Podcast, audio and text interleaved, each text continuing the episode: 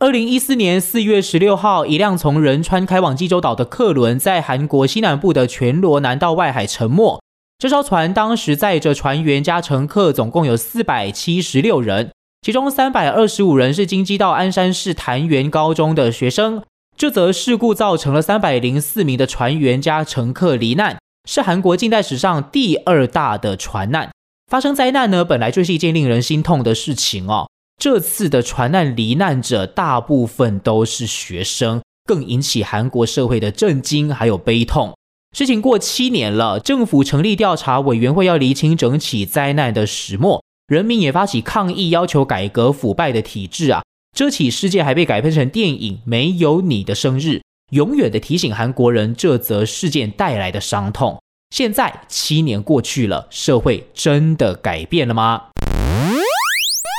无声얘기톡한국 얘기톡여러분 안녕하세요 한국 얘기톡톡입니다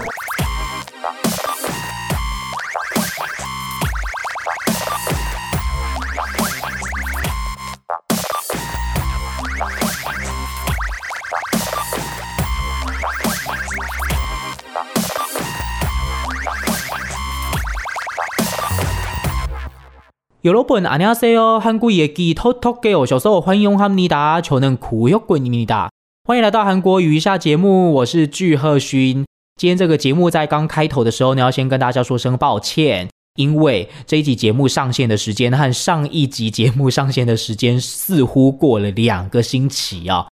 好啦，因为这两个星期之间呢比较忙一点点，因为我除了制作 Podcast 的节目之外呢。还有在别的地方啊，需要做别的工作才可以养活自己啦啊！上个礼拜呢，有这个别的地方工作，就是电台的工作，稍微忙了一点点这样子。不过呢，我这个另外的电台的工作差不多忙得到一个段落了，所以呢，啊，接下来我希望这个上 Podcast 的节目哈，可以稳定一点这样子。那当然啦，这个四月号这一集的节目呢，诶，因为它的主题比较生硬一点点。所以呢，我其实也花了比较多时间思考，我到底要怎么写这一集节目。因为毕竟啊，哎，世越号沉船事件到现在已经过七年了哈。这七年之间呢，韩国社会该抗议的抗议过了，政府该检讨的也做了好到一个段落了。然后呢，这个电影也拍了哈。然后呢，有一些纪念的公园或者是某些建筑物等等的，差不多也都建了这样子。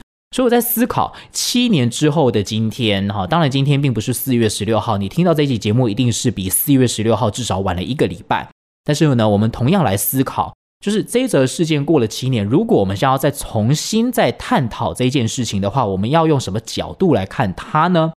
恰巧哦，很不幸的，台湾在四月初就发生了泰鲁格号出轨的意外。这则意外如果要追根究底起来，哈。应该是人还有组织的问题比较大，那这似乎跟世越号当时为什么会造成这么大的伤亡哈，也是有很大的关系的。因此，今天呢，我希望可以利用韩国在这七年间对世越号做的检讨这个角度来思考，我们一起来看看呢，台湾面对同样都是重大交通灾难的时候，应该要用什么样的角度来解决问题，来看这个问题。我们首先先来看看世越号船难发生满七周年这一天，也就是二零二一年的四月十六号，韩国当天在做什么？各界有什么看法？这起船难呢，是发生在韩国西南方全罗南道的珍岛郡外海啊，所以在四月十六号当天，现任的珍岛郡郡守叫宜东景，还有珍岛郡议会的议长等人，有在珍港这个地方的灯塔进行追思。那总统文在寅当天也透过脸书表示，对于这起事件仍然充满歉意。真相事件的调查呢，还会持续进行，而且希望未来可以完完全全的被揭发出来。当年四月号罹难最多的就是京畿道鞍山市的潭元高中的学生，因此在当天鞍山的花浪鱼湾记也举行了隆重的追思会，而且这个追思会的时间还特地选在下午的。四点十六分，伴随着警笛进行这样子。那其他像是在仁川啊、济州岛啊、首尔啊、庆尚南道啊，很多地方也都有不同的大大小小的追思会哈。各地的追思会大同小异啦。那大概就是提醒大家哈，这个我们曾经有一场重大的灾难，不要忘记。然后呢，发表言论就表示呢，我们的社会是需要再更进一步的社会应该要尊重每一条珍贵的生命等等。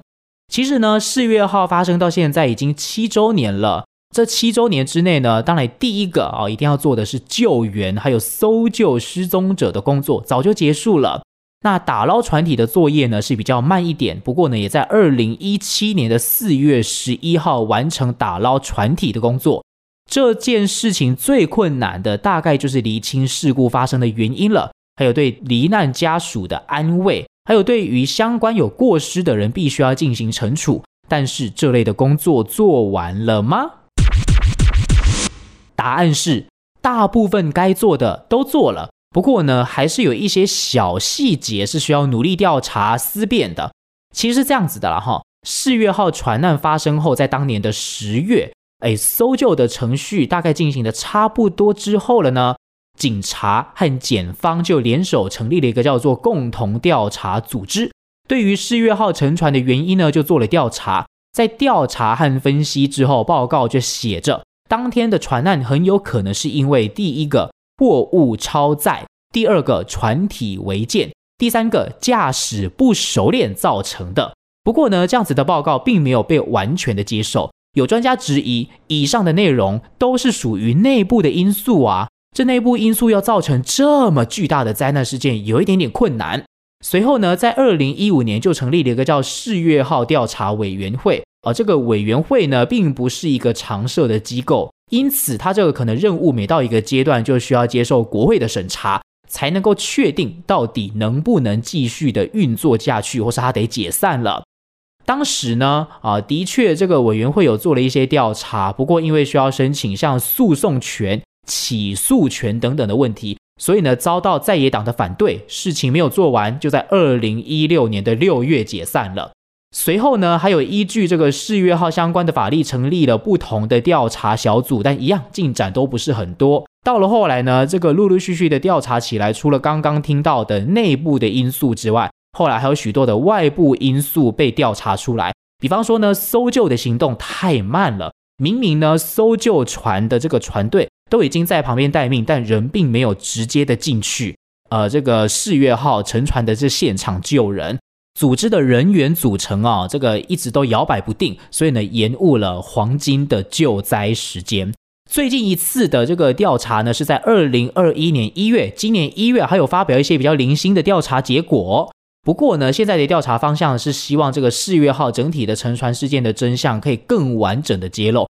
因为主要的方向都已经解决了哈，我刚刚都讲出来了，有内部的因素，还有外部的因素，大致上都已经有共识了。不过呢，细节的部分可能还是需要好好的仔细探讨一下。比方说，未来我们总不能让客轮沉船的事件再一次发生吧，对不对？所以相关的规范到底有没有进行改革了呢？啊，需要监督一下当事人的刑责是不是有给他适当的处罚，有没有过重或是过轻，也要随时的稍微检视一下。这样子，其实呢，我们看看刚刚啊，韩国他们这个陆陆续续，二零一四年一直到今年，他们做的减调工作的进行。也是断断续续的哈，对于整起事件厘清，也许可以再更快一点，但似乎在民主国家，这就是一个呃作业的常态啦。所以，我们有时候看到台湾呢，对一起比方说重大的杀人事故，或者是呃比较重大的沉船哈国家灾难的事故，我们常会抨击政府说，哇，这个做事情怎么有一档没一档的哈。我们放诸其他的民主国家，其实应该也差不多。所以呢，在政府处理的部分，他们有做，但是进行的比较慢而已。但是呢，我看到另外一件事实，就是四月号沉船事件过了七年，主要的工作都处理完了，但是呢，持续的因为在这个社会团体的呼吁下，还有执政党需要执政的压力下，一直都还有在关心类似的议题。比较重要的是呢，呃，在今年的四月十二号。韩国为了要纪念四月号，创立了一个叫“四一六民主教育院”。今年成立这个教育院哦，这个教育院到底是什么东西？我上网稍微搜寻了一下，它的园区里面有一间一间的教室，它用记忆还有约定民主为主题啊，不但希望可以纪念当时罹难的学生，好，不要忘记了，当时四月号罹难有很多的学生族群，所以他们把这个教育院做成教室。就希望说呢，来悼念这些学生这样。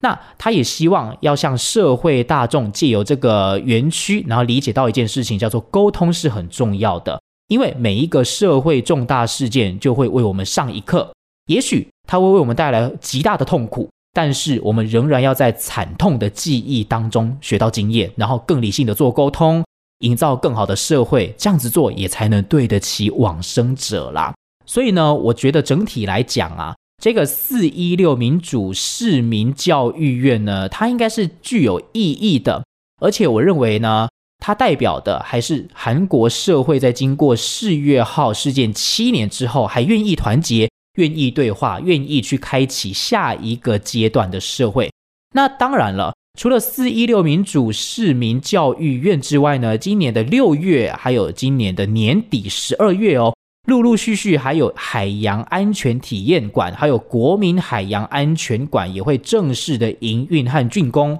未来呢，相关的安全知识，他们希望可以慢慢的普及，人权意识和公民素养可以再往上提一层，不要再让类似的事件发生了。我觉得到这里呢，因为利益良善而成立的这些场馆应该是不错的。当然，这些场馆对于他们这个意念的散播是不是有效？是不是真的是有办法达到原本预期的效益呢？这可能还要再看看。但是我们可以从这事后的努力，这些教育场馆的设置，我们可以发现一件事情，就是一个社会事件，它留下来应该还有一些精神上的成长，它是永远都不能够被忘记的。而且这一类知识、精神上面的成长呢，是一直都需要透过民间和政府的讨论，达到一些共识之后。才能够让这个人类的素养生活往上提一步，然后阻止下一个类似更大更小的灾难发生这样子。所以呢，简单的回顾这几年世越号他们的善后工作，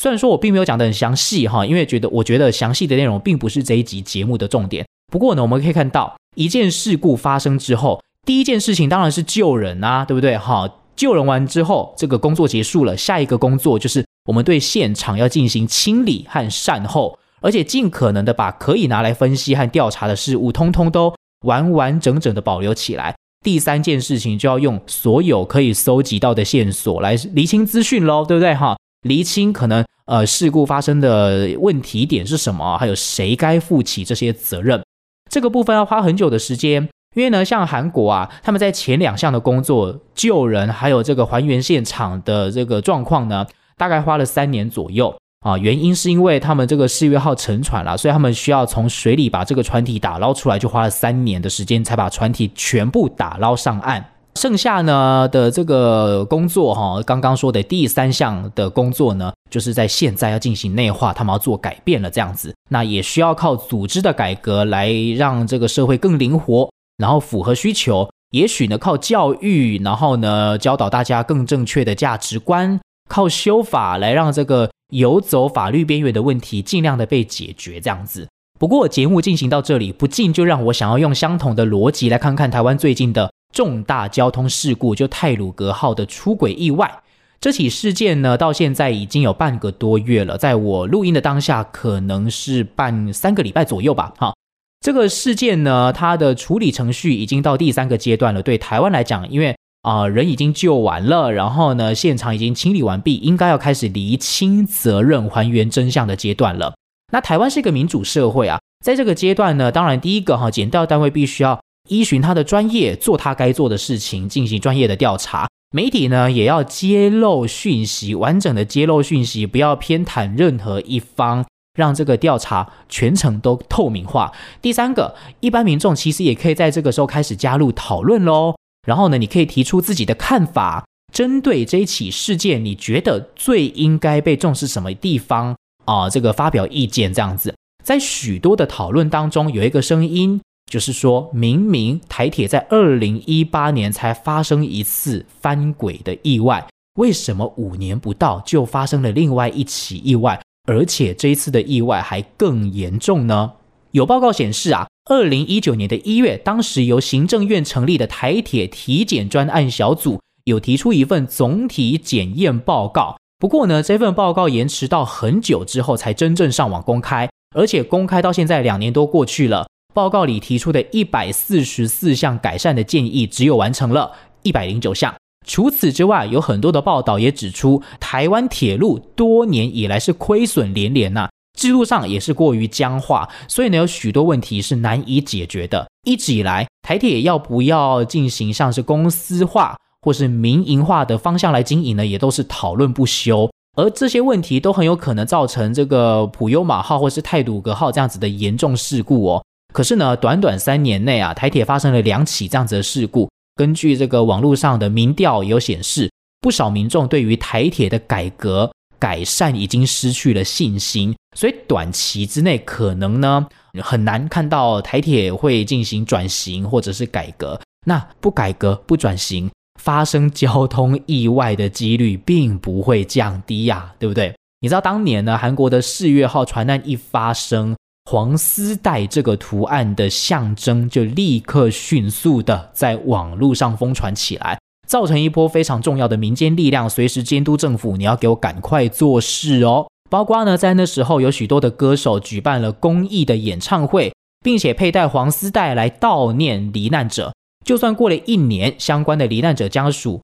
以及教师都因为觉得政府的善后处理并不是很积极，不是很恰当，还有得到的呃这个赔偿哦。都不是很公平这样子，所以呢，曾经有大集会的游行或是静坐抗议。虽然说呢，这个相关的活动有引爆一点点警民之间的冲突，但似乎也是迫使政府不能够懈怠，要持续动作，要进行改革、重新调查等等，有一个非常重要监督的力量了哈。在我居住在韩国的这两年呢，我看到韩国的光化门前面有一个叫做世宗大道这条道路上。这条大道的这个地位相当于台北的凯达格兰大道这么大哦，就是真的在总统府前面的一条最大的道路哦。它其实有设置一个叫做追思世月号的记忆空间。到了我离开韩国的时候，这个记忆空间都还在。你看，我离开韩国的时候是二零二零年的十二月，世月号已经过了整整快六呃六年，整整过了六年多，快七年的时间。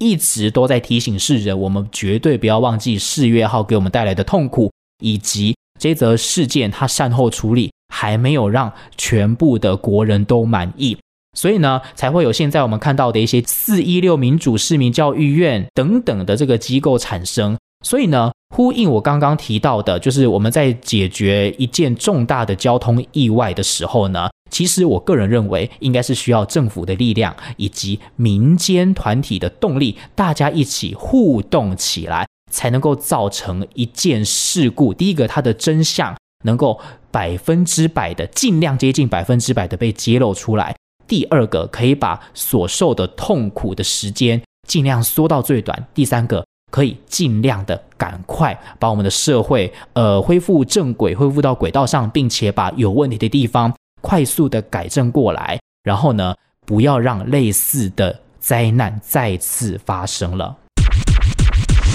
反观台湾，你觉得我们可以从韩国这几年处理世越号的经验，获得一点改善的想法吗？要防止相关的悲剧重演，你觉得怎么样做最有效？怎么样做才是最核心的做法呢？今天我讲到了，就是我们要处理一件重大的呃这个社会事件，除了政府相关的专业人员一定要发挥他们的专业做调查做厘清之外，一般人民其实你也有空间发表你自己的意见。那你觉得你会发表什么意见来监督这一次的社会事件呢？第一，站在制度面好好的来关心，要一直盯紧政府的调查时程啊、改革措施啊，然后呢，调查的结果、改革内容等等，好好分析，看一些组织性的问题有没有被重视，还是它一直被忽视。第二个，你发表的声音会是站在罹难者还有罹难者家属的角度，持续帮他们关注他们的权益和精神创伤有没有受到适当的照顾或是赔偿。